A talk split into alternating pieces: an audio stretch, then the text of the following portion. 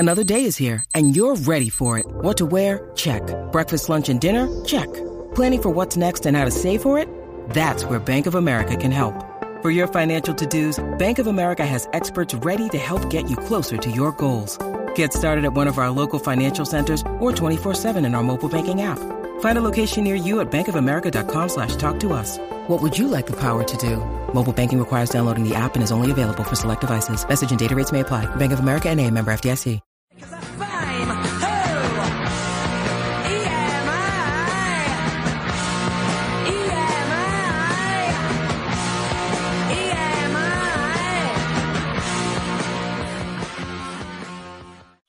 Hello, welcome to Intellicast.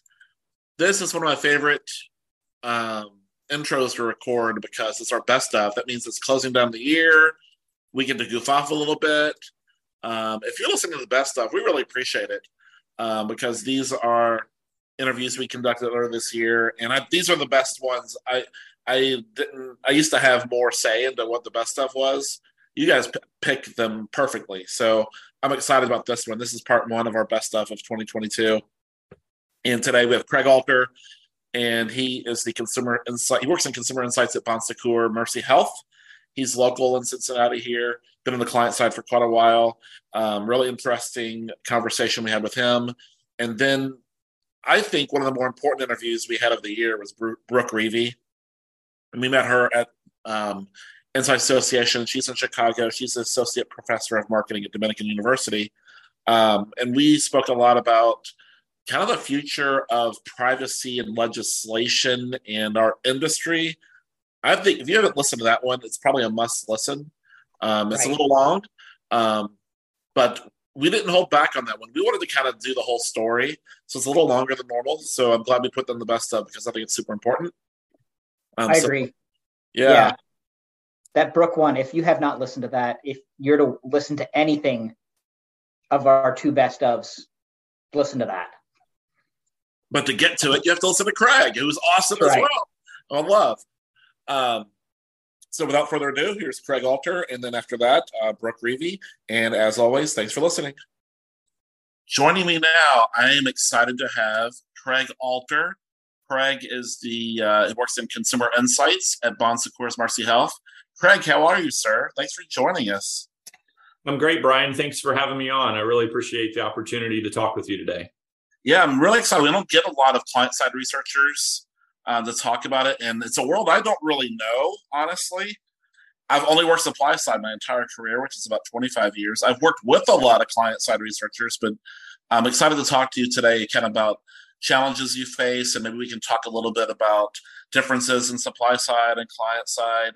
Uh, but maybe we should start with giving us a little bit of your background and, and maybe how you started the marketing research also. Yeah, thanks, Brian. Um, so I'm kind of on the opposite side of where you've come from. My experience in, in market research has always been on the corporate side. And obviously, I've worked with a, a ton of suppliers, small and medium and large. And uh, but I've always been on um, kind of that corporate uh, side. Um, I've been working for about twenty-five years or so. I, I went to Purdue University and was a business major, and I didn't start out in market research. So I my first uh, job um, was in Cincinnati with Fidelity Invest, Investment. So I was a stockbroker, and I went through the series six and seven and sixty-three, and I learned all about mutual funds and stocks, and I did that for a while. And And then I found my way to United Dairy Farmers, and I, I got into marketing there, and um, ended up being a, a director of of marketing, and got a lot of exposure to kind of that dairy business. Um, spent about five years there, and then I moved to Luxottica, uh, who owns Lens Crafters and Sunglass Hut and Pearl Vision, and got into that kind of optical glasses, sunglasses space. But I started in um, a finance role, and kind of spent some time in finance and uh, sales audit. Um, and then I ended up kind of discovering a market research opportunity at Luxottica. So then I spent about ten years in a market research capacity at Luxottica. And that exposed me to kind of the large research companies, you know, the, that you see in the industry, the, you know, T and S and Millward Brown and G F K and um, global research. Um, and then I, I moved out of the eyeglass business to a company in Cincinnati called Advanced Pierre Foods, which ultimately was purchased by Tyson Foods. And so I was able to do different types of research, you know, get into more product testing and innovation. Um, it was less about uh, media and advertising and more about kind of uh, innovative new products. And uh, and now I'm at Bon Secours Mercy Health. So I've got my foot in the healthcare space, and I've been here uh, for three years. So impressive. Wow, what a crazy background. That's awesome.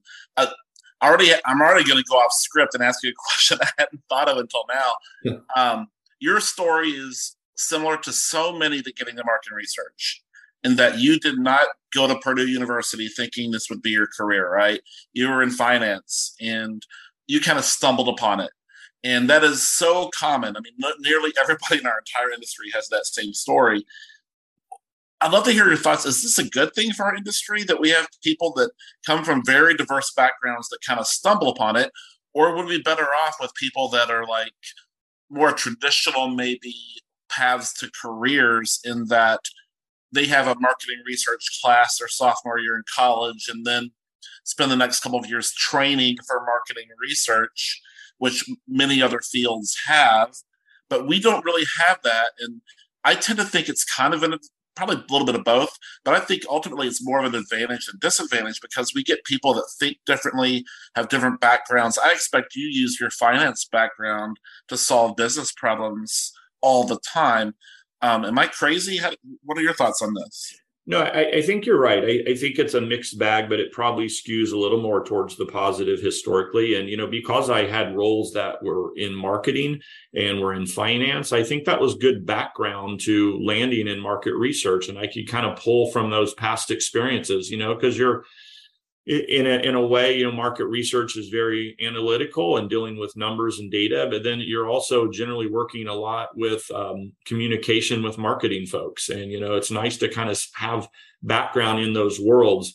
But, you know, it's interesting. I agree with you that historically, that's what we've seen. A lot of people have kind of found their way into market research. But I almost get the sense, I have a son in college now. He's at Purdue and he's a marketing major, but he's thinking about a career in market research when he gets out of school. And I've talked to other kind of younger people who are kind of in that high school and college age, and I almost feel like the industry is resonating with them. You know, it wasn't a thing I was aware of, you know, twenty-five years ago. I didn't know that was, um, you know, a job. And I didn't know that there was any, and maybe there weren't any classes that were really tailored to that.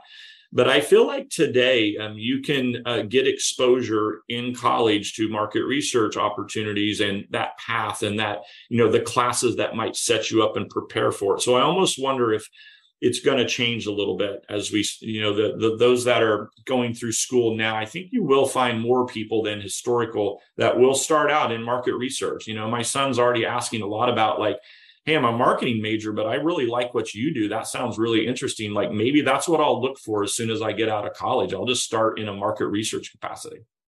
Yeah, I, I agree. And it, it may, we, we could probably talk an hour just on this topic, but you know, if you want to work in marketing research, typically you're a business major of some sort, and you might need a statistics statistics class, some sort of questionnaire design or methodology class. And sometimes those classes might be in social sciences instead of the business college. And so, I don't know, we might need some adjustment and pressure from, from people to maybe make that career path a little easier from a student perspective, rather than, you know, switching colleges maybe. That seems like a challenge. Yeah, I agree. You know, I, I, I think, there's more opportunities and exposure to consumer insights, market research with people going through college today than there were when, you know, you and I went through school. So, I, you know, I do think that the industry has set itself up a little better than it was, you know, a couple of decades ago to, hey, this yeah. is a, this is a function, this is a career, you know, here's, you know, what it is. And I think you're going to get more people than we used to get go right from school into a market research type role. Well, I want to kind of continue this discussion, and maybe we kind of shift it to more professional development. Um, but I'd love to hear what challenges you face as a corporate researcher. And again, that's kind of a world I don't completely understand. I kind of get a sense of it from the questions I get from people like you, but I don't really understand what your day-to-day challenges are. So I'd love maybe a, something high-level um, overview. We might dig deep on some of it. Yeah, I, I think that, uh, you know, my gut tells me that those on the supply side have more opportunities to attend conferences and have training and professional development. And those, um, they have a lot more exposure to what I would call professional development within market research. I, I think it's harder on the client side to kind of get that okay th- through the organization to attend a conference and to, you know, get professional development and training. So I, I don't think those opportunities are, are there as much. But I think that um, some of the challenges, you know, in a corporation is really you're not sitting around a bunch of market researchers who understand what market research is and can do. Um, you know, in healthcare, I'm a department of one, and we don't have a long history of doing market research. So I think a lot of it is about kind of selling in um, what market research can do to help us um, move forward. You know, what questions can we get answered from consumers? You know, how can this make an impact? Um, so I think you're always dealing with, you know, a challenge of trying to sell, you know, what what is the impact that market research could have? You know, why should we spend some money, spend some time, take this step to listen to consumers? Um, it, it's just not something that's uh, the vernacular is just not there. We just don't have a lot of people, especially in healthcare, that have had exposure to market research and what it can do. So I think you're always faced with that challenge a lot of times in corporations. I mean, it, it's different if you're at a P and G, if you're at a company that has an established, you know, decades of running market research projects. You know, that's different, you know, but in a lot of industries, um, it, it's somewhat newer, and it's um, you don't have a lot of people who have had exposure to it and know kind of what it can do. Yeah, I I would think in particular, like your role, and there's a lot of people kind of in your role as a team of one, a research team of one. I could not even imagine the kind of questions you get, um, the challenges you have, um, explaining research and research principles and the advantages and disadvantages of each. Um, we have challenges with that, and we sit around a bunch of researchers, right? That's all we do is talk research. Um, and we have challenges, those same challenges, but someone whose focus is in finance or a brand manager or in, um, a C M O, the questions have got to be ranged from don't understand our industry at all, don't understand research at all, to some people probably have a very good understanding of it and um, probably know enough to be dangerous, right? Like, who are your, who are your like primary like stakeholders, I guess? Who who would you consider to be like, is it a chief marketing officer? Yeah, I think, um, you know, historically, you know, my main uh, internal uh, folks that I've worked with and that I would call internal stakeholders have been people that are sitting in a marketing capacity. But, you know, in, in healthcare, um, it can evolve to more clinical um, people asking questions. It can be doctors and nurses and operations, and it can move into things that are really outside of, of marketing. Um, it's still predominantly folks in marketing. Um, but, you know, those opportunities come up throughout corporations too, where it's not always someone in marketing. It could be operations. It could be someone that is affiliated with, you know, with stores. And um, so you do have a, a, a nice wide range of different people that might come to you. But you're right, the, the questions can be, uh, you know, they, they almost sometimes don't know what, what to ask for. You know, the there isn't an understanding between qualitative and quantitative and when you might use one format versus another. And they aren't going to understand why it might cost so much, you know, when they when they might look at an R F P, you know, what's driving all these costs, you know, why would it be what it is? And so there is um, a level of uh, communication and discussions that you have that are different in a company like a healthcare company that might be different from, you know, a, more of a C P G c- company that has a lot of people who have been exposed to market research and don't really ask some of those questions. You know, they kind of get it. Craig, with some of that stuff you're mentioning, it sounds like you almost have to be an expert on everything. If they're going to be asking questions, since they, they're not going to be as familiar with quantitative versus qualitative versus should we go online survey? Should we do a online focus group or an in-person or this or that? how do you kind of stay ahead so you're able to answer those questions? Or do you have to leverage a lot on the partners or vendors you work with to help answer those questions? Well, I think at this point, it helps that I've I've been in market research about fifteen years. So I, I think I've gotten to the point where I can answer most of the questions, but certainly um, there are some details that I would need to partner with uh, the supplier and get a little more granular. How how better to explain something, just kind of in layman's terms, you know, what's a good way of kind of explaining, um, you know, what we're trying to accomplish here. That kind of similar to my question, Brian, is that I would think most brands don't really think in qual or quant, and but as a researcher, that's how I was trained. That's how we're thought. It's very unique, different kind of methodologies and skills, but they have business questions, right? Mm-hmm. And you try to provide a solution to answer that business question, and there's various ways you can do it. But I think we have an advantage today in that it used to be qual was like an in-person, it was a focus group, it was a one-on-one interview. And quant, uh, quant was a large base size, probably a telephone interview of some sort. But those lines have blurred so much in the last few years with technology innovation and all the things we've done. I don't think in the future we'll think about it as qual versus quant. It's more of a solution to answer a business problem. And if the base size is thirty or eighty, I mean, we can do kind of about anything, right? Do you think that'll help us in the future? Yeah, I think so. I, I think I've become aware of over the last, you know, five plus years of so many different kind of approaches that combine quant and qual in one project and really do a good job of tackling both. You can really kind of do a study that's maybe a little more qual, but still embed some quant aspects, and then vice versa. There's a lot of quant approaches that do get into some nice, you know, qualitative techniques. And um, I think that hybrid approach is great, because at the end of the day, what you're trying to accomplish for the person that's your internal stakeholder at a corporation, you're just trying to get them the, the best information possible to answer those business questions so that you have something actionable that you can then, you know, push through the organization and make it a positive change, you know, and so it, and it shouldn't, you know, they don't care about the methodology, or it is on the researcher to go out and find the best approach, find the best technology, find the best, you know, methodology, the best supplier to work with, you know, because you're just trying to answer the questions in the best way possible that makes the most sense to, to you. And also one, one thing, Brian, you mentioned is that you kind of have to be an expert in everything.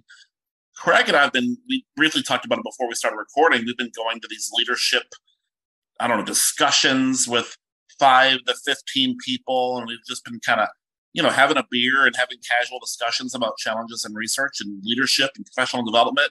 And somebody from Procter and Gamble was one of them and said that he considers himself to be a business leader with a research backpack. And I think about that all the time. I bet Craig probably thinks of himself the same way too, in that he's more than a researcher. You're really, you want to be a leader in the industry, in the in your company. You want a seat at the table for decision-making, and maybe research is not the way best way to describe ourselves. Maybe we should be better at describing ourselves as business leaders, and we have a big backpack of research at our, you know, disposal to try to help solve business problems. Yeah, you're completely right, Brian. And, you know, in my career, I, I guess I think back to my Luxottica times, you know, it wasn't always, you know, the marketing funnel at the executive level that was the end user of, you know, a, a market research, you know, project. So it might not always be the, the C M O. Sometimes it was the chief strategy officer or the chief operations officer, or maybe the president of Lens Crafters. And so, or maybe someone that's, you know, running, running stores or running design. And so, um, you know, where I sat, I did kind of try to think of myself as, well, I'm just a business leader, and I'm trying to integrate what I do throughout the organization to whoever that is, and as many people want to consume it, all the way up to an executive level. Because at the end of the day, I think we all want it to be used. We want it to be actionable. We want it to be impactful, you know, because we want them to come back to us. You know, we don't want to see our budgets cut. We don't want to have any, you know, those at the executive level thinking, is there value, you know, in my organization in market research? Um, or not. And so, you know, I think you do need to kind of think of yourself as um, a business leader. You're, um, you can embed yourself in all aspects of a corporation, and you're trying to, at the end of the day, um, allow consumer insights to find their way to someone in the organization that can use it, make a change, you know, find value. Like, well, that was a good, I'm glad we took the time and, the, and spent the money to learn from consumers. And now I feel like we're smarter and we can make, you know, a positive change. Yeah, excellent. I'm going to shift a little bit, and you're a team of one, and you've worked, well, you've worked at some pretty big brands. My guess is your research teams have been small your entire career. I'm curious how you become a better researcher, how you, um, because, you know, I think most of us in supply side, we're surrounded by researchers, and we have managers, and we have certain profession, very um, specific professional growth opportunities. And we have people that we can model their behavior, and we can ask lots of questions of. How do you kind of do that on your side? Um, is is it through your suppliers? Is it self-driven? Yeah, I think it's it's those on the latter, because uh, because I've always been in small groups, either one or the, I think the largest I ever had was four of us at Luxottica. So there isn't a lot of learning from our colleagues, you know, and so it is more of, well, you can learn by going to a conference, um, and you learn about, you know, trends and tools and techniques and, and methodologies. And then I certainly have learned from suppliers. I, I think probably more than anything for me is, you know, I've worked with the small market research agencies, the mid-size and the large ones. And um, I've always found that's where I've gotten the majority of my learning from, you know, like even when I first started, you know, at Luxottica in market research, I didn't know the difference between qualitative and quantitative. That was one of the very first things I needed to learn. And I didn't really have coworkers to kind of teach me a whole lot. So I was kind of learning from, you know, my contacts at T N S and Millward Brown and G F K, and like they were kind of bringing me up to speed on the industry. And here's how we conduct research, and here's how we get sample, and here's how we, you know, make charts out of data, and here's what crosstabs are. And so, um, you know, I do think it's very different when you're in a corporate role. You don't have as many opportunities to kind of ask the guy next to you, like, "Hey, help me understand this better." You know, right? Now that's. That's such an amazing perspective that I don't think that most supply side researchers understand. Um, but you're doing a lot of other things than just research at a at a brand, at a at a client side company, and you don't have the training. I think most of us uh, kind of, I don't know, maybe I'm speaking for myself. I think we have a lot of admiration for client side researchers. You work at cool brands, big brand names, and I don't know. I've always felt like that was a really cool job to have, even though I've never done it. Um, so knowing that a lot of people don't have the same path to get to that role, and they aren't classically trained in research, but they're also closer to the ultimate decision maker in the research. That's that's probably some challenges. Yeah, you know, it, it's interesting, this conversation, because, um, you know, it's, being on the corporate side all my career, I've always felt like, well, it would be really cool being at a supplier because they have exposure to so many brands and so many companies, and they're always traveling around the country, and they're getting to have exposure to many channels and many brands. So that would be cool, where, you know, if you're on the corporate side, maybe you've got a couple of brands, you know, maybe two to four or something like that. So it's limited. But then I've always had conversations with those in market research on the supplier side that says, have said, man, it'd be great to be on the corporate side someday, because when we turn over a project, like, we just don't know what happens to it. We don't see the evolution of, like, when those on the corporate side start sharing it and um, watching it actually go into action someday, you know, and we're not a part of those conversations. It's like we put together the PowerPoint report, we send it off to you, or maybe we get a chance to present it one time, but then we're done. We move on. And so, you know, I, They, it's interesting to hear, you know, those on the supplier side say, man, it'd be really fun to kind of watch the evolution of consumer learnings over six to twelve months and watch them actually get impl- implemented at a company and something done with it, you know. And so, you know, we miss kind of seeing the finality of where a project starts. Oh, I completely agree. It was one of my biggest struggles when I was a full service researcher in that role, when I was sending the PowerPoint deck to the client. And I, the the time I would feel most fulfilled is when we did a package test or something with new product development, and I saw it on the store shelf maybe two or three years later. But, you know, by then my my my role might have changed, or I'm on a different brand, or I'm doing something different. I'm like, wait a minute, I did research on that. That's pretty cool. But that's like three years later, you know, because we know that that process takes forever.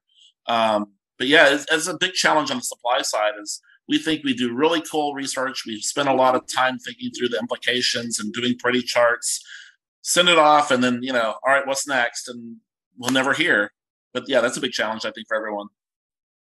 Yeah, I agree. Um, you know, and I've heard other, you know, supplier side researchers tell that that same story of like, you know, yeah. we may see something on the shelf years later, and it's like, oh yeah, I worked on that. Where it's a little more immediate on the corporate side. You know, I've worked on a lot of advertising campaigns, and then, you know, the television commercials on air, and I, I'm like, oh, I was really involved with that research strap. You know, that path we started with focus groups, and then we moved to copy testing, and here it is on T V, and I was involved in that ride. Or I've worked with, you know, with products, you know, at Advanced Pierre Foods, and, you know, being at at the beginning where we're looking at trends, and then we're making prototypes, and then we're testing it, and then a product's on the shelf. You know, I was along for that whole ride. And it is kind of cool to kind of see within maybe a one-year time frame where you started with ideating around what could be a new food product, and then, you know, a year later, the package and the product on a shelf, you know, at a grocery store, and you're like, oh, that's really cool. And it, and you see it within maybe a year, and you kind of were along for that ride.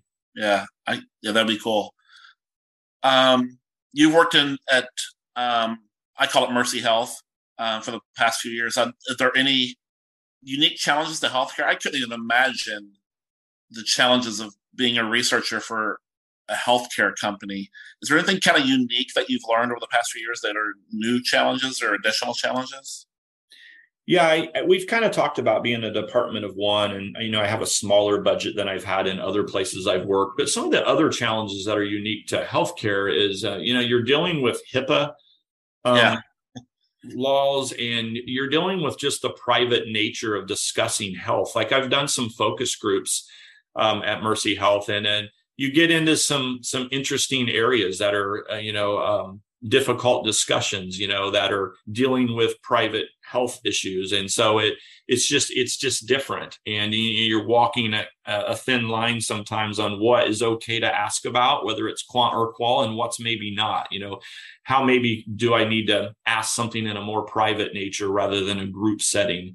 And so I just think you're getting into some uh, uncomfortable conversations sometimes. And, and, you know, again, you're, you're dealing with, in healthcare, less people throughout the whole organization that are familiar with research. You know, one researcher, and then, you know, even a lot of the marketing people, and, and really, certainly when you get outside of marketing, you've got a lot of people who have always been in healthcare. So they haven't had exposure to market research. So you have that challenge of, you know, here's what this is, here's why it makes sense to kind of take some time and spend some money and do some research, and here's kind of how to understand it. So I think storytelling becomes a big part um, in healthcare, a, a key in- ingredient of trying to boil research down into, you know, s- small bullet points, and, and not getting caught in the weeds around methodology and approach. It's more about, here's what we learned, you know, on a slide or two, and here's what we can kind of do with that learning to, to maybe make a positive change. One more random question we'll remove if you're not prepared to answer this one. Um, for those locally in Cincinnati, you all have the uniform sponsorship for our M L S team, F C Cincinnati. And I think it's what a, but there's no better way, in my opinion. I mean, it's just right on the front of their uniform on T V every week. Do you, were you involved in the decision-making process for that, or in the measurement of the impact of that in any way at all? I wasn't involved with the initial signing of that. That actually happened right before I joined um, our organization. So the contract, so to speak, had been signed just before I started. But the measurement of it, um, we do. A, I do an annual brand equity reputation study, and, you know, that is a question in there. Is, you know, for Cincinnati, you know, are you aware who the sponsor is of the, the F C Cincinnati team? And once we clue those in that weren't initially aware, you know, we ask about that impact. And, and really, the, the tie is to orthopedics. When you think about sports medicine and orthopedics, you know, we're trying to raise awareness that, oh yeah, Mercy Health is a place that I can go to myself or take my kid to um, if I get hurt. You know, if, you know, we have a sports injury or some other orthopedic need, it's not just a hospital that you go to when you're sick. Like, you know, just trying to get in the mindset of like some awareness that we're trying to drive of like, there's some connection to orthopedics, which isn't that emergency thing. A lot of times it's more planned out. I might need my, you know, some knee surgery or my hip replaced, but um, it's just, uh, I think it can have an impact. And, you know, we're still measuring that awareness. You know, we've been doing it, I think, for about three years or so, that that relationship. But yeah, you know, it, sports sponsorships are tricky, you know, um, they can cost a lot of money, and it's it's hard to see the immediate impact when you're asking about awareness in a brand tracking study. Um, you know, at the end of the day, you hope your business in orthopedics goes up, and you can kind of say, well, I think it's because, you know, we we probably, one of the th- levers is we've been able to get some exposure, increased awareness um, with people who kind of watch sports, and they think about us now when they have an orthopedic issue. Right. I, I mean, you, the company does so much great things in the community. And so that's just another thing I think that connects uh, the brand with the community, which I'm sure is important. Um, I, I feel like I could talk to you for another hour about this stuff, but we should probably move on. Um, maybe a couple of fun questions. And we've been bringing them back. Brian's been bringing them back. Um, we, we're doing the original four Ps. We're not doing Publix or Prince. Nope. These days. I'm going to sneak one in at some point. Maybe we'll bring them. We'll bring Public and Prince back. Maybe Q four. But right now, no. We're going. We're going with the O Gs. Okay. So we took the marketing mix um, four Ps, and we kind of made it its own thing to try to get people uh, to understand them a little bit more on a personal level. I know Craig has thought about this, which I'm really excited about. Um, the first P is perform. What is something that most people don't know about you? Do you have any hidden talents? I do play piano. So I um, was exposed to that when I was young. Uh, I remember my mother really wanted me to have some musical skill. And of course, you know, when I was, you know, sixth, seventh grade, you know, I, I, the last thing I wanted to do was go to a weekly piano lesson, you know, and I remember just not enjoying it there for a couple of years. But one thing my mother always said is, she's like, I think you're going to um, thank me someday, you know, and I, and I didn't really understand it at the time. And, you know, I just thought, well, this is just a hassle. I'd rather be playing sports. You know, I didn't, didn't feel cool to take yeah. piano lessons, but she was one hundred percent right, because now it's something I've learned, and it's a, it's kind of a, a hobby or a pastime. And I'm glad I developed that skill at an early age. And so now I can, just for some enjoyment, go and play some, you know, some pop tunes that I enjoy. You know, you just, you kind of start off with being forced to learn like classical stuff and stuff that feels really boring as a young person, or these, you know, these piano textbooks. And then, but then once you kind of learn the skill and you realize like, oh, now I can play songs that I enjoy that I hear on the radio. And then it, it's kind of fun. Craig, what's, what's your go-to to play? Well, you, you know, I, I remember when I was younger, I used to like to play Billy Joel and Elton John, but um, probably more recently, I like to try to play Coldplay songs. Okay. Those are all good. Um, we so most people don't know this, but I've talked about it a little bit on the podcast. I have a second job. I, I'm a trustee in Columbia Township, and we do an annual concert at fifty West, which is in Columbia Township. It's a local brewery most people have heard of in the region. And last year we had an Elton John cover band, and the guy looked just like Elton John. He was amazing. And this year we had a Billy Joel cover band, and the guys looked just like Billy Joel, but those are so piano-driven, um, and so is Coldplay. So those are probably tough songs. I'm not musically inclined at all, but those are probably really tough. Yeah, I think that's the key, is they're piano-driven songs. You know, it's a little hard to play piano and do justice to a song where it's, you know, you know the original was a little more guitar-heavy or drum-heavy, but some of those that you just know are very piano-heavy uh, end up sounding pretty good once you learn them. All right, next P. Pandemic. Well, what is something fun or quirky that you started doing since the quarantine started? I always give the example, which I'm sure you don't know, Craig, but most of our listeners probably know. When the pandemic started, we canceled all sports for, you know, for that summer for a while. I was lost. And so I found marble racing on YouTube through this guy in the Netherlands, and I became addicted to it. And uh, Yelly's Marbles, if you Google that on um, YouTube, you, he's still doing it. It's an autistic kid who does it with his brother, and it's fascinating. I still watch it. Um, that was my pandemic story. Most people, I bet you do have like a more um, useful something they did during the pandemic. I'd love to hear yours. Yeah, that's interesting, Brian. I've never heard of the marble guy. I'll have to look that up. That sounds interesting. Um, I don't know if it's fun or quirky, but um, I've been asked this before, you know, what kind of thing did the pandemic maybe uh, change in your life, and what maybe were you able to kind of turn into a positive? And, you know, I I'd always had jobs where I commuted into the office every day until the pandemic started. And I've been working from home since. And um, I've been able to basically take that hour and a half that I used to have with a commute time and go to the gym. And so I've been pretty diligent over the last two years of, of going four to five days a week and carving out and basically taking that hour and a half. And, you know, and it's often during the day, and I just go and I, and I go work out. You know, I belong to a couple of gyms. And uh, so I, I feel like I've gotten a little healthier, and I've been able to kind of carve that time into my day. 'Cause, you know, when you're not getting home till six o'clock and you've got the commute, it's hard to kind of fit that in to the evening. So being able to kind of be flexible and working from home and just being able to kind of uh, work out has been something that is a positive that I think I came out of the pandemic for me personally. No, that's a good one. And, you know, working at a wellness company, I'm sure that uh, that's encouraged. Um, so um, that's that's a great way to spend that time. Um, next P is pampering. Do you have any indulgences?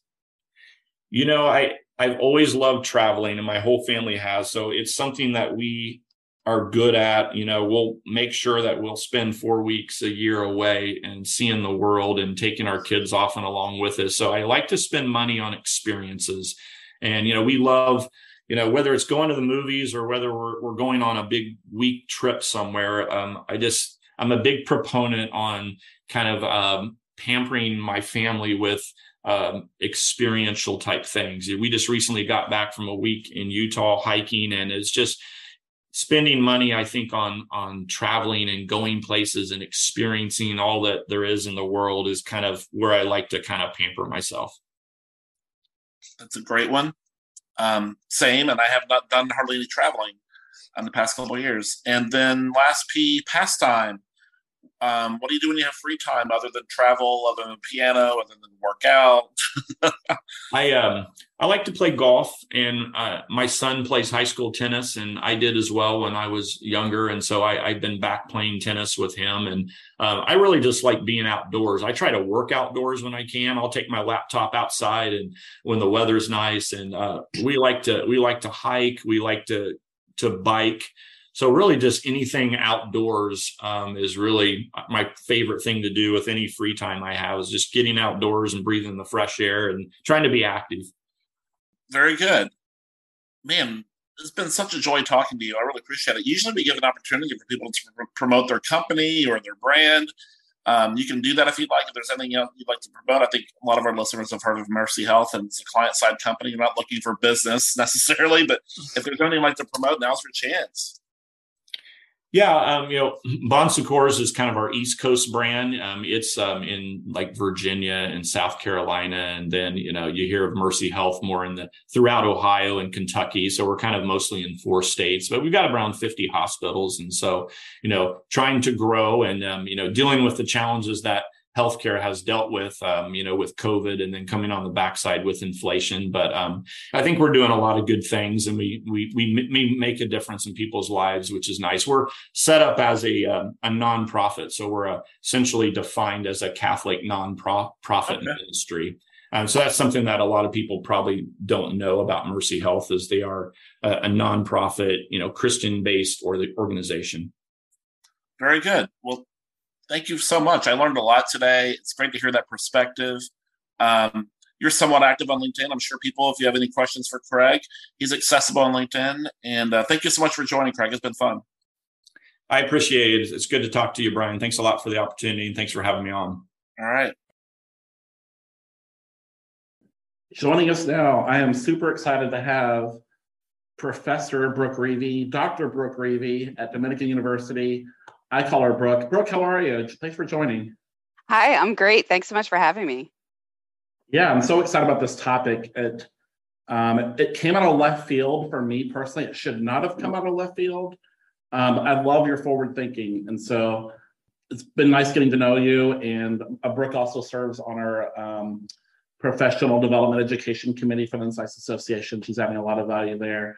Uh, but maybe let's kind of start off with just kind of a little bit of your background. Is that okay? Sure. Yeah, happy to. Um, so I um, was in the market research industry before I went back for my PhD. Um, I started off as an intern working at was what was Commerce Bank and is now T D Bank. Um, so internships, you know, that's one of the reasons why I'm on the committee. Internships are super important. Um, I was able to get my feet wet and I realized how much I love the industry. Um, so I started off as a market research analyst there and then, um, you know, worked my way up. Uh, I while I was there, I was getting my master's in market research at Temple. And then that master's provided me the opportunity to get into T N S, which is now Kantar. So many mergers and acquisitions over the years. Um, and I started off as a project director and um, worked my way up there. Um, then I left and went to Harte-Hanks for a little while. Um, I, served, I served as a market research manager, and it was interesting doing um, all of the direct mail types of analysis and getting a better understanding of how to record and look at, see what promotions are working. Um, but ultimately, uh, the, you know, the crazy side of me took over, and I quit my job and traveled around the world for a year. And while I did that, I was um, applying for PhD programs. So I took my G MATs while I was in Thailand. I applied for the different schools in Vietnam. Um, I had my actual interviews while I was in, in India.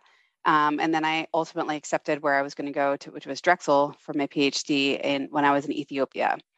Um, and then from there, I came right back and went in for my PhD and started studying. The thing about PhD school and, you know, in marketing is that it's essentially market research, but like on super steroids. It's just that no yeah. one, there's just no real coordination between the market research industry and academia anymore. It's just, we've kind of grown apart. And so um, we learn all the techniques um, that I had learned when I was in working and when I was getting my master's. Um, we just have to learn how to write them up in a little bit differently um, in a different scientific manner.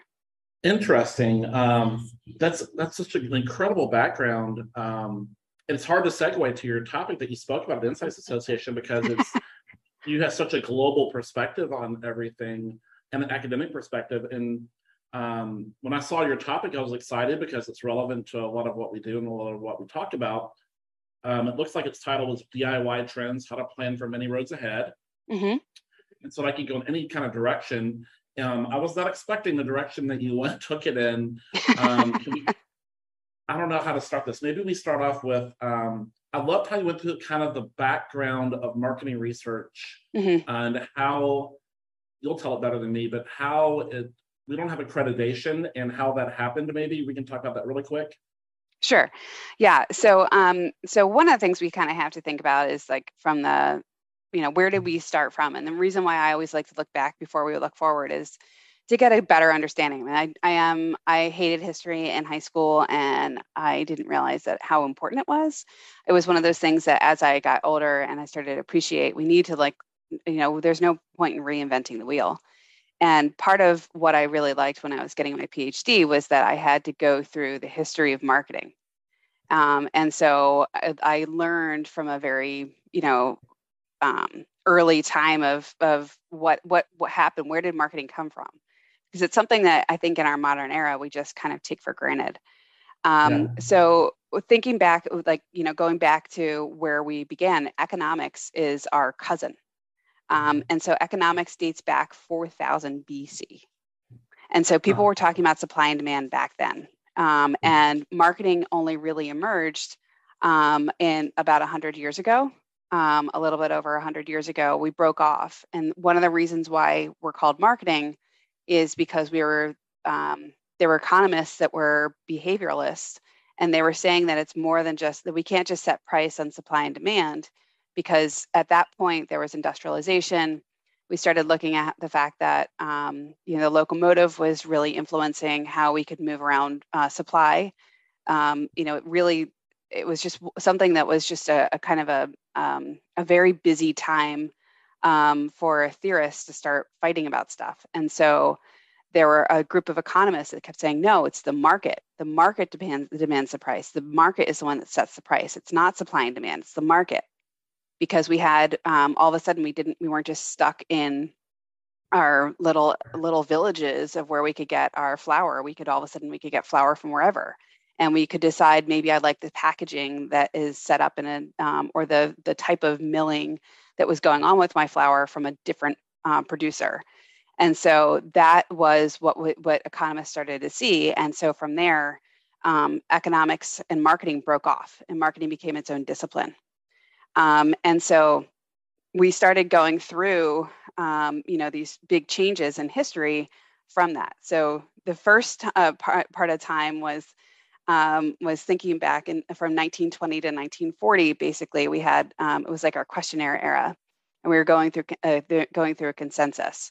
And so, um, you know, uh, we have to kind of um, think back to like what that actually means or why we cared about that. Um, well, one of the things is that, you know, trying to actually a- actually asking people what they wanted to do and what they what they want was huge. That was like something innovative for them, because we were still kind of caught in our production area era of marketing, as I make this product and you buy it or you don't. And then we started realizing, like, oh, uh, consumers actually do have a choice. They do have a, um, a preference. Let's start asking questions. Um, and so, you know, for twenty something years, we were just kind of just asking questions and looking at it from a more consensus perspective. Um, from nineteen forty-one to nineteen sixty, we started looking at more motivation. So we realized that there's actually, uh, consumers are oftentimes buying um, for, for multiple reasons. Could be that there's, um, you know, a, there's just some sort of, um, you know, they want to be more affluent. Um, they're being, you know, they're, they're being um, influenced by their um, neighbors. They're being influenced by their family. There's more motivations that are actually influencing people to buy. And so that was still something that was not really understood. And that's where we started going into more of qualitative research, is we started realizing that asking people, and not on surveys, but just to actually sit down and talk to them through focus groups and whatnot, was easier for us to get a better understanding of, you know, what exactly they want. Um, and then from there, uh, marketing had a crisis. There's the crisis time.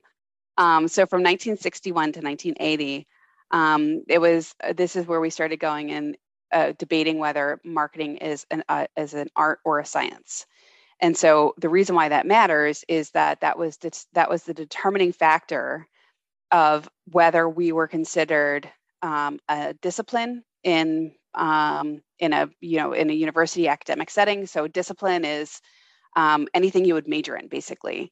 Um, so like it would be more of like, are you part of the business administration? Are you part of arts and sciences? All that, or is it a profession? So marketing as a profession would be more along the lines of like an accounting degree. So because, and you'd have to get certified afterwards to make sure that you have, that you have all of the knowledge of what you should. Um, so the reason why that happened is the Ford Foundation came through and they started evaluating all the different types of business schools out there. And they said, you know, um, like, I don't know what's going on with marketing. Marketing doesn't seem to have any kind of a, like, there's no real set curriculum going across the board. Marketing is more um, like, you know, marketing is more of a, uh, is more of a profession. And so it needs to be taught more like a profession. And all of the academics were pushing back and saying, no, no, no, no, it's a discipline. We have theories. We have theories that we, that we use. They're mostly from psychology, but there are theories.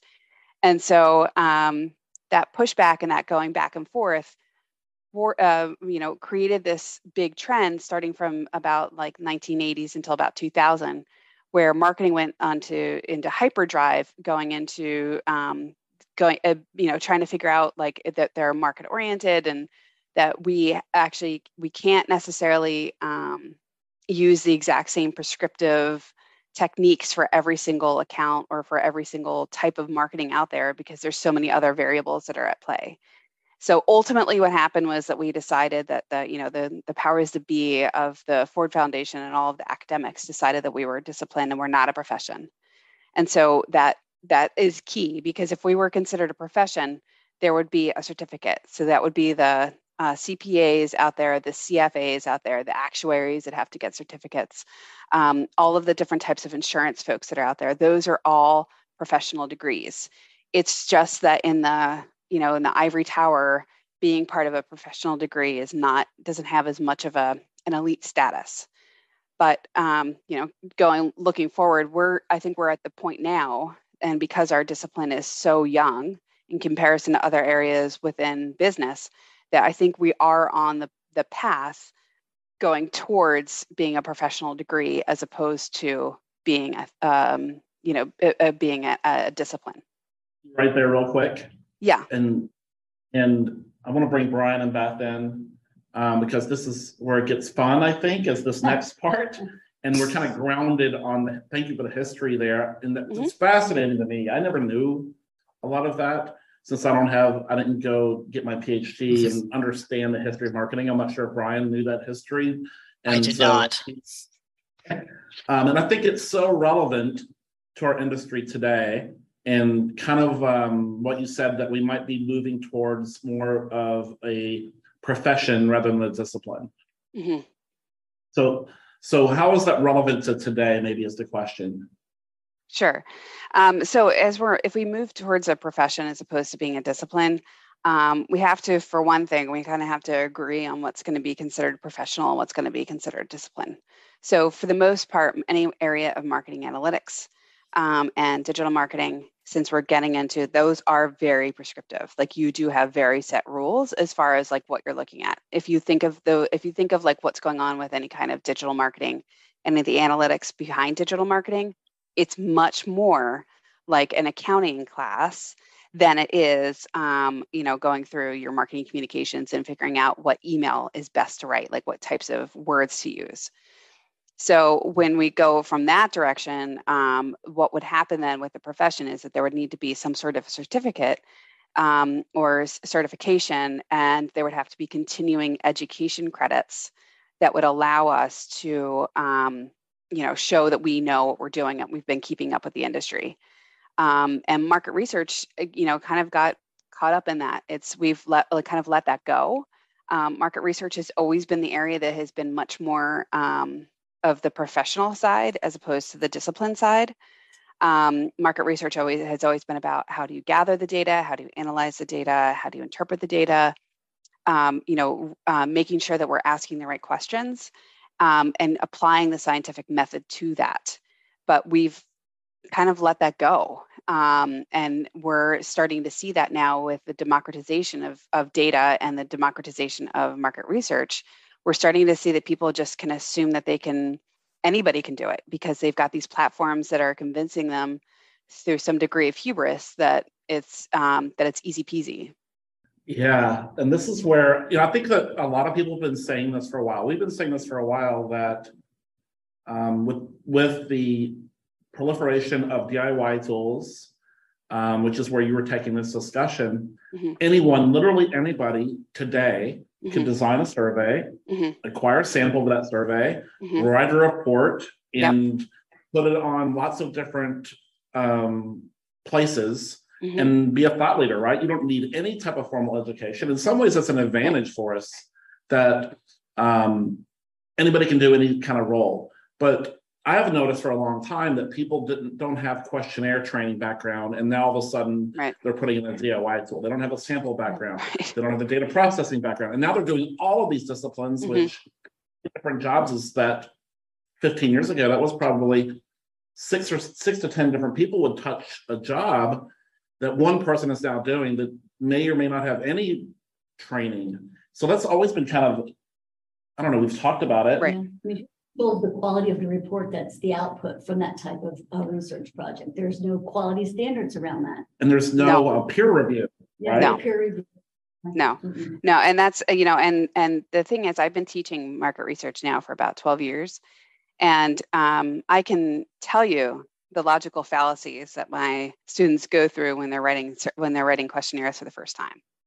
And mm-hmm. so yes. I, I've started using D I Y tools, and I started realizing like, oh, these stink. Like, these surveys are like, they're just using, they're going straight to the, um, you know, to, to stuff that's already been pre-populated. And like, they're not getting, they don't understand what the dependent variable is. They're writing surveys. They don't realize that they're not actually measuring the thing that they want to. They're reporting on all kinds of crazy things. And so, um, you know, I realized I kind of got to this moment. I was like, uh, I don't understand. How is this, how is this happening? Like, this was about probably six or seven years ago. I realized, like, how is this, how is this okay? How is the entire industry okay with this going the way it is? Because people are, are pulling data and, and, um, you know, like we're, there's an influx of surveys now because it's so inexpensive to, uh, to send out, you know, to your email list, that no one wants to fill out surveys. No one wants to sit down. They don't trust you that you're going to give them any kind of incentive, even if you do, because we have a lot of bad actors in there that are doing this stuff. And it's, there's no, it's like the wild, wild west. No one's following anything. And so looking at the logical fallacies of, and working with my students going through their logical fallacies and realizing how much I have to spend on like weeks, weeks, weeks, weeks, weeks, lots of homework, lots of, um, you know, lots of, lots of drafts of surveys and showing them lots of examples. I thought to myself, like, how are these folks just going out in the world doing these things? And so, um, you know, doing my own research and talking to people that do their own D I Y, they were like, well, you know, it's just, it's the, the, when I need to get a decision made quickly and I don't have that big of a budget, it's just easier to use the survey. I know it's not great, but it's, it's good enough. And so um, that's the type of, like, having a good enough type of a mentality is, um, it, it, you know, it makes my, it makes my hair stand up on the back of my neck because um, not just my training, but also just because of how much, um, you know, the market research industry has always been there to help make decisions. And if we're, and we've always stood by the garbage in, garbage out, you know, uh, philosophy. And so if we're sending in, putting in garbage and spitting out garbage, then how are we making decisions anymore with just good enough types of um, surveys? I mean, it's just, it's wild. Who would trust the data that comes out of these good enough surveys? If, if decisions are being made at company levels, mm-hmm. brands making decisions, and things are not going the way they expect, mm-hmm. you know, what happens to our reputation as a research industry? Right. Yeah, it's not You're, good. No, it's not. It's it's very scary. We, we've already that? seen our reputation hindered by mm-hmm. political polling alone, right. yeah. which has about as strict rigor as possible in marketing research. Yeah. Right. And you can critique it because that's one of the few areas in research that we can um, look at data and then we can evaluate the success of the data, right? Mm-hmm. Um, but in most of marketing research, it really is the wild, wild west. And you mentioned, I think, MTurk, which is big with yeah. um, academic and the yeah. academic world, which is really bad sample is what I would say. I'm oh, it's, it's not even, it's, I mean, b- bad sample is like, it's being polite. It's right. garbage. It's complete garbage. Why, who, who is going to take my survey for twenty-five cents? Who? I don't care about the incidence level. Who's going to take, who's going to spend their time for twenty-five cents? Right. Those who do, who are they? so, so we have a lot of factors going into this. We have bad sample. We have uneducated users of D I Y tools, for the most part. I'm not saying everybody across the board, mm-hmm. but we have very few people in our entire industry that are trained on all aspects of marketing research. Uh, mm-hmm. I mean, very, very few, right? right. Um, and so this is causing lots of problems just on the um, designing and helping businesses make business decisions. Mm-hmm. Yep. Then to making things more complex is what you talked about next, which then I, I think you got to a slide when you presented this in Chicago, and we never uh-huh. got off the slide. I think we had about two hundred, about two hundred questions when you talked about um, um, HIPAA violations and mm-hmm. privacy. Mm-hmm. And so when you combine all these things, we're not accredited. We um, have the data democratization, as you said, anybody can mm-hmm. do things. And now all of a sudden we have privacy, very strict privacy laws, either in place now or coming mm-hmm. soon, yeah. along with HIPAA. You put all that together, that's a recipe for disaster, right? Absolutely, yeah. I mean, the fact that, yeah, I mean, it, there's nobody to report to. There's nobody to say like, hey. So, I mean, I think, I think one of the things that's going on is that um, surveys are omnipresent. We have literally no idea. I'm hoping that we can do this, uh, track this research at one point, but to count how many surveys people come across in one week. I mean, it's just, it's gone up so much. It used to be a rare thing when somebody would be asked to, to participate in a survey. But if I ask my students now, first of all, they don't even know, like they don't even know what they would consider a survey, because right. most of the time what, you know, they, they get emails or they get text messages and they're like, oh yeah, right. Or they get, you know, is it a thumbs up or a thumbs down? They don't know. There's just, it's just everywhere. It's so omnipresent that it's something that we just kind of ignore. But we have, we don't have anybody overseeing us. There's no, we've always allowed, been allowed, and, and for good reason, we've always been allowed to explore and go through and uh, ask people questions to be able to help our companies and help our brands to be able to go back to being market oriented. So like to make sure that we're making the products that um, meet the needs and wants of customers. But as we go forward, and as things are going, being more individualized, it gets harder and harder to um, to be able to to wrangle that. And so, um, yeah, it's it's it's it, to me, it's just it's uh, it's wild, and it's something that, you know, I I, I don't want to sound like Chicken Little and saying that the you know that the sky is falling, but there is something beckoning on our you know coming around the corner that's going to be not so good for the industry, um, and we need to. Take we need to take a big, long, hard stare at and and stance about figuring out what exactly we want to do about this, um, because it's not it's not helpful to the brands who are conducting their own research. It's not helpful to the vendors who have been who live and die on their reputation. And it's not helpful to the D I Y vendors because their platforms can be changed overnight by a by any kind of legal regulation that's happening. So mm-hmm. we shouldn't be blindsided by this. We should be thinking about this from a more proactive perspective. You know, this is not just like, oh, somebody might come in and steal my identity through through email. This is not, we're we're past that. That's spam. You know, we're thinking this is more of how how is it possible that I can be going onto a survey, into a, a D I Y survey platform and asking any question I want that, you know, like it, it's that if I was at, at a university level, I have to go through something called the Institutional Review Board. It's I R B. And uh, folks from other countries, universities, they have to go through something. It's called the Ethics Board. It's the same thing. It's just different countries. And I have to have every single survey reviewed by them. I have to put in an explanation of the sample that I'm using, and I have to justify it. So at the university level, when I have been like years of training and making sure that I'm not going to be hurting or harming anybody by asking these questions, if I still have to go through these committees.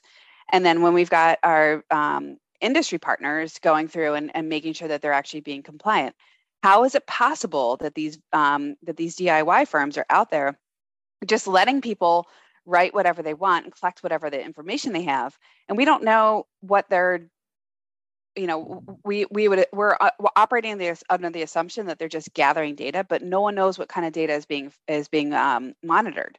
No one knows what kind of information they're asking people, and the one thing we do know is that if you pay people enough, or you promise to pay them enough, they'll tell you whatever they want. It's a trade-off for them. If you say, "I'm going to give you a hundred dollar and a hundred dollar um, thank you gift," Um, but you need to tell me some more information. I mean, that's that's could be a very bad actor that's that's easily doing that and then never paying them. Hurts our industry too, because there's so many places where we're fighting against legislation that groups us in with other types of industries. Mm-hmm. And you have mm-hmm. a few of the D I Y platforms and people who are not educated about legislation go out and break all these rules. It just it makes it so much harder for our industry to have reputation and stay out of uh, you know some of this other federal legislation that's out there. I mean, Howard Feinberg. He's constantly working to try to keep us separated as an industry and keep our industry um, following the right rules and regulations so we don't get lumped in. And this is just, you know, it's really hard when bad actors, as you say, are uneducated about the rules and the legislation. Well, sure. And th- the other thing, too, is that, you know, I would love to see how often people are writing surveys. Um, if I remember correctly, there's it's in my textbook, or it's in one of the textbooks I teach. I think it's called slugging or shug. It's where you send out a survey, and then at the end, it turns into a sales pitch. Oh, um, yeah. so how often is that happening? And how yeah. often it, that's going to hurt us. I mean, we have, it's already hard enough. I mean, think about, so if we want to look at everything out there of like all of the things that are going on. So if we look at all of our public policy polls and all of our public policy um, surveys that are run. So like our unemployment numbers are run through surveys. Mm-hmm. It's hard to get people to answer their phone. We don't necessarily trust that people are going to answer, that the right people are actually answering their um, email. So we've already been decreasing. It's harder to harder and harder to get in touch with these folks. And then we're going to have all these other uh, people that are um, not showing any kind of um, ethics um, in asking, because it's not, they're not actually helping anything. They're not, they're, you know, there's a lot of stuff of what we're doing where we're overwhelming consumers with how much opinions we want them to to fill out. I mean, it's just, um, I don't know. I mean, I, I'm, I'm, genuinely cur- curious if we really need to know, if we need to track somebody at every single transaction that they have with a firm. Do we need to know how it went? Um, and how is it being used? Is it being used for employee training? Or are you going to fire them? So there's, how, what kind of insights are we getting from that? Brooke, I'm wondering, in this presentation, did you get to suggestions and recommendations? Because Brian came back, and I think he was probably in town for an hour, and he's texting me, we got to talk, we got to talk, we got to talk. I just heard this presentation. It flips things upside down. We have to talk about this. Did you actually get to recommendations? Is it something that Insights Association should own? Like, where do you see this going? So I think that there's a few things that we need to do. The first is um, one of the areas that I was talking about is that the the one of the reasons why these D I Y platforms have been able to do whatever they want is because of Section two thirty and the Communications Decency Act. Section two thirty was created in the nineties uh, when the um, when the internet was just kind of getting up and going. And the idea was that let the you can't sue a platform um, with somebody else's publications, you know, whatever that other those other publications are are going on, whatever that. So the Communications Decency Act is being reviewed right now, because I think we can all agree that the internet has grown to the point where it doesn't need any more protections. And so, but that, then that is like, yeah, that's freaking people out even more of like, what does that mean? Where can that go? Where, you know, what is, what is all, where is that going? So for one thing, we need to think about um, like, what do we want to do as an, as an industry? If that, like, what would we want to see from an ethics perspective if all of a sudden we have some sort of regulation that's saying what we can do and what we can't do? Do we want to have an organization or a person be certified to answer these questions? Do we want to have these platforms have a bot that goes through and says, no, you can't download this information, you can't ask these questions, this is a HIPAA violation? Do we want to make sure that they're trained to some degree that makes sure that their P I I is not Um, and, you know, that make sure that the P I I is, is encrypted um, and that is separate from their opinion uh, research? We have a lot of things of how we want to see how things will go and thinking really forwardly, like the next fifty years. Um, like we really have to, we can't just think five years. We have to really think super long-term out, uh, out, out. And the other thing is, do we want to have, do we want to be pressing more of each organization should be getting I S O certified? Or do we want to push more of the Insights Association certification level? Because if we're going to get to the point where we have folks that are being certified, it's there's reasons why we would want to. The first thing is, is that if, you know, and it would, and it's going to have to come from somewhere. It's going to have to either come from the Insights Association saying like, enough is enough, we can't do this anymore. We saw this recently from another discipline within the registered dietitians. Registered dietitians said, we can't just have people just going, getting their bachelor's and getting and getting certified. This is not okay. So they required people to get their master's to then get certified. And you can't be a registered dietitian and work anywhere without a certification. So do we want to build that up from internal and say, you can't work in a market research firm without some degree of certification or a master's? But master's is even, we can't, we, we can't, um, Uh, without a certification, we can't make sure that the curriculum is the same everywhere. Um, mm-hmm. And so we would need to make sure, like, what do we want as a consensus, and like, who are the major thought leaders about where we want to go? So there's, so there's a couple things, or, you know, and we have to think about what we want to do. I personally think that we need to, for the future, because marketing analytics is, you know, we're we're kind of going through this. It, it, you know, uh, sorry, it's a, it's hard to it, it's hard to articulate, but um, because marketing is such a newer discipline in comparison to all the other disciplines within the within business administration, we're we're kind of like we're like going past the teenage years into our adult years. You know, if we consider ourselves that economics has been around since four thousand B C and we've only been around for one hundred years, like maybe we've been like toddlers for the past little while of trying to figure out what the heck we are. Marketing analytics is its own discipline at this point. We, it is our one of the one of the main theories that marketing owns, and so um, that I that area I think needs to get certified. I think that we cannot have people that are going out and saying like, yeah, I took a marketing analytics course and I just use this platform and it tells me what to do. I think we need to have folks along the lines, same lines as the actuaries being certified. And I think that marketing analytics and market research need to, um, you know, join, join hands um, and agree the fact that even though market research is more about gathering data and doing uh, more opinion and, and um, attitude-based research, and marketing analytics tends to be more behavioral research, that they're, the two areas need to link hands about how are we appropriately um, gathering data, storing data, um, and making sure that we're compliant from a data privacy perspective. Because we have companies, I mean, I'm sure you guys have come across this before, where you're working with a brand and legal just gets in the way and it's like, nope, sorry, P I I is there, can't get the data. Well, we've stripped it and we're gonna, um, you know, we're, we've anonymized it. Can I, can I give them the data? Nope, sorry, can't do that. And so you, instead of these like hurdles with legal, if we have somebody who's certified and we know that they know how to separate the data, that is a risk mitigation for the uh, firm at many levels. Um, so there's, there's, there's that. And then we also have to think about, um, you know, now that we're coming across this, I don't, I can't remember what it's called. It's not, it's like the new safe harbor, the agreement between Europe and, um, and, uh, the U S and the, our data, data transactions. We have to start thinking about how, w- what does that look like? Because G D P R is much more strict for, uh, for privacy and how we're allowed to use P I I than in the U S So, I mean, I, I don't know. I mean, I, I like, I don't, I never want to sound like a, like Chicken Little, but I, I see big problems ahead if we don't come to consensus about what we want to do. Um, I completely agree. And I want to back up just a, real quick. I would encourage everyone to Google Section two thirty of the Communications Decency Act. I did. And um, I think how it's relevant for most of us, for researchers, are that typically a company like Qualtrics or Focus Vision would be immune from legislation if like a HIPAA violation occurred, right?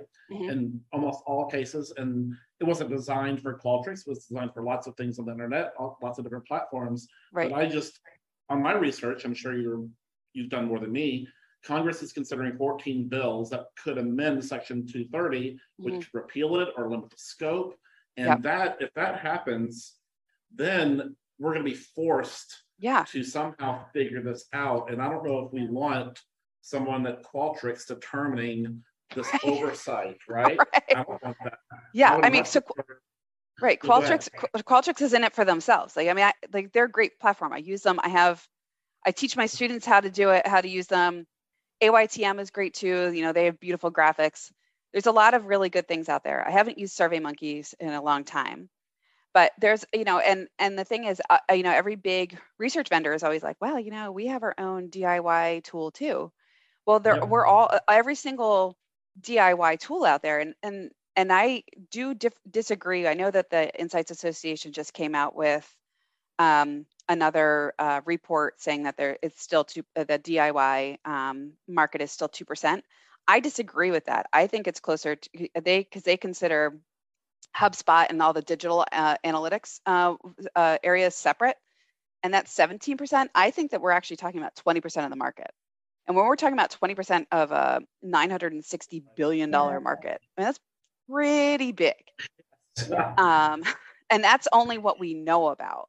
You know, there's still, there's still figure, we have to figure out how we're actually going to like calculate this and what what's considered self-service and You know, yeah. just, if I create a dashboard, is that considered self-service? Like, what what are all of these things? And it really comes down to, um, you know, following along and looking at where data is and where data is going and how data is being used. Um, and particularly within the marketing um, organization and the marketing department. And one of the things that I also talked about in my um, talk was about data democratization. So we've got this big push on everybody wanting to be able to get access to all the data at any given moment. And so there are these insights engines that are being uh, built that cost millions of dollars at big, huge firms. So like your Unilevers and your Walmarts. My husband, he's a consultant who works with Mayo Clinic. Um, they're doing um, something with, uh, with with data democratization. Um, we, I just talked to some, my, one of my friends who's um, doing something with the data democratization for all of her vendors. She does, she deals with, um, she's a retailer. And so we don't want to, we want to be in a position where we don't have somebody who's a paper pusher, which I totally yeah. get. But at the same time, we're just running with all this data and your data is just going left and right, all the, all these different places.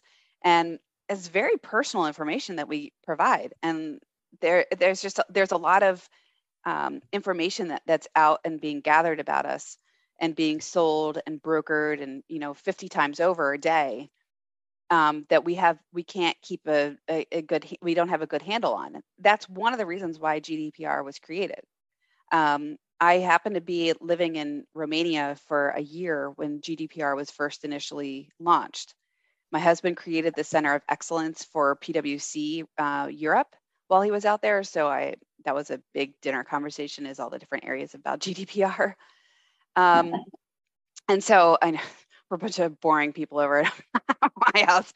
Um, but we, you know, thinking about all of the ways that we can, um, that, uh, that where there, you know, when, once G D P R came out and there was all these reports about things that happened. So like, for example, um, G D P R was, is, was used for um, a lot of governments that were Uh, less than ethical to um, to be able to just go ahead and, and create fines for people. Uh, you know, they asked Uber. Um, they fined when I was when I was living there, Romania fined Uber because Uber was a, um, asking people for their location, and they were gathering their location for where they needed to get picked up, and that violated G D P R. And so they fined them many millions of euros, um, which obviously there's no way that Uber could operate without asking for somebody's location.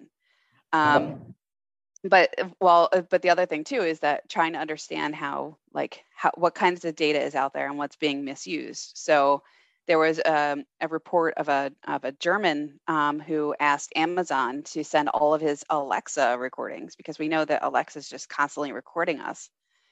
Um, and he was given uh, like seventy-two hours of tape Um, for somebody else's conversation, somebody else that it wasn't him, it wasn't his house, it was somebody else's house.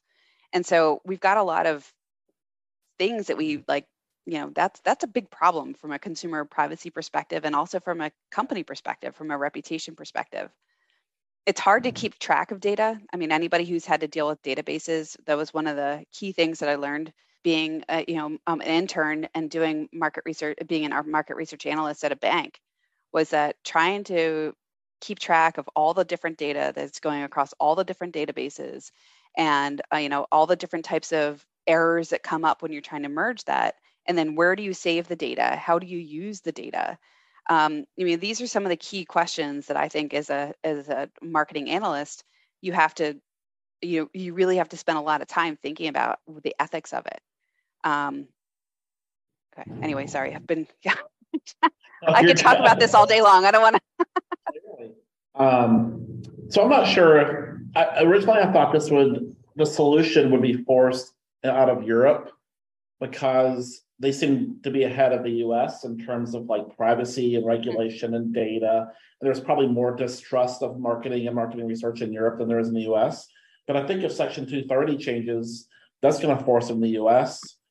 So to I me. Agree. I don't know what your goal is, like by this talk, my guess is to raise awareness. I think we should be talking to people at S M R about this. We should be talking to Insights Association, Melanie yeah. Howard, Kristen, and Lisa Wilding Brown at S M R, and starting to build awareness to this.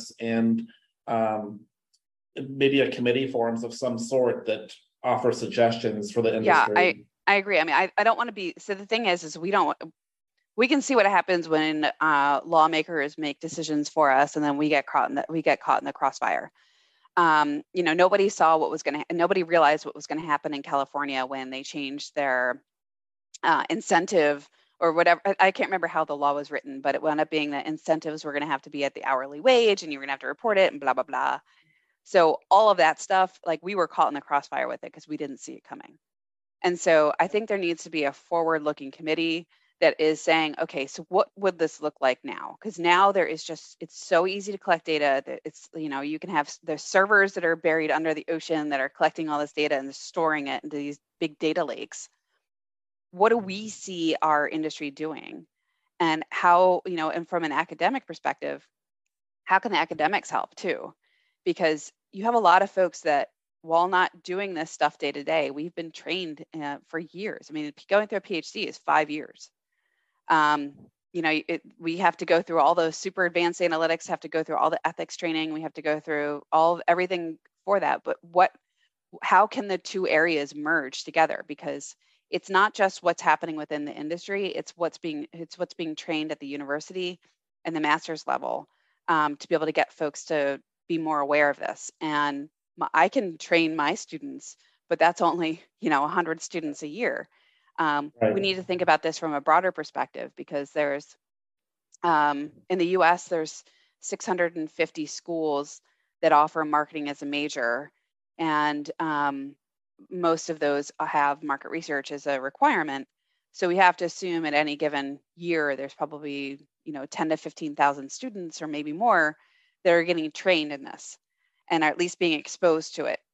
So what do we want? What kind of information do we want to be, have people think of? And it's not necessarily train them, it's get them to think about, um, right. so that we can start thinking more um, about, you know, how how we can how we can help and also protect um, the companies and the brands and protect our industry with reputation for for both sides.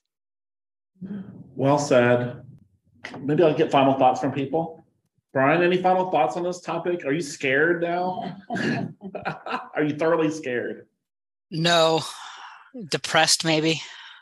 um, I can see it too. If going just back to the Section two thirty thing, it's going to get caught up because they're really the target of that is bigger fish, your Facebooks, your Twitters, your mm-hmm. Googles, and we're going to get caught up in that big net. Yep. You can see it coming. Yes. Beth, any final thoughts? What do you think? Is research going to end? What's going on? What's going to happen? Research will not end. No, I, I think it's really important that we do something now, which is, I think, your point. Like, let's make the awareness bold. Let's get people in front of this and start thinking forward about the potential impact. I think that's really key. Um, it's not something I would have ever thought about at this point. So, you know, I just feel like that awareness and getting people focused on it now is really the key to not getting caught in the crossfire, as you said. So it is pretty scary. Yeah. And I'm not totally surprised because we've talked about the dangers of D I Y in other ways. And this just, you know, really makes um, yeah, a more scary proposition. Yeah. Brooke, thank you for coming on. Um, any final thoughts? And do you want people to reach out to you? Usually I get let people promote themselves. I'm not sure if you want people to reach out to you. You might get sure. Dozens, yeah, I'm happy to. Know. I mean, this is this is still something that um, you know, I'm I'm researching and writing about. And so I'm happy to always have any kind of conversation about it. Um, you know, it's it's good to get people's feedback too, because um, you know, maybe somebody has a totally different perspective uh, that I'm happy to hear. And if so, then then great. Okay. And how can people reach you on LinkedIn? LinkedIn is great. Yep. So um, Brooke Reevy, or you can, um, if you Google me, I'm the only one out there. So. Oh, wow, that's awesome. Wow, that's amazing. Well, thank you so much for coming on. Um, I have a feeling we'll be talking about this more um, in the coming weeks and months and years, likely. This will never go away. This is our first exposure to it, yeah. At least for me. So I really appreciate you coming on. Thank you so much for your time. All right. Thank you. E M I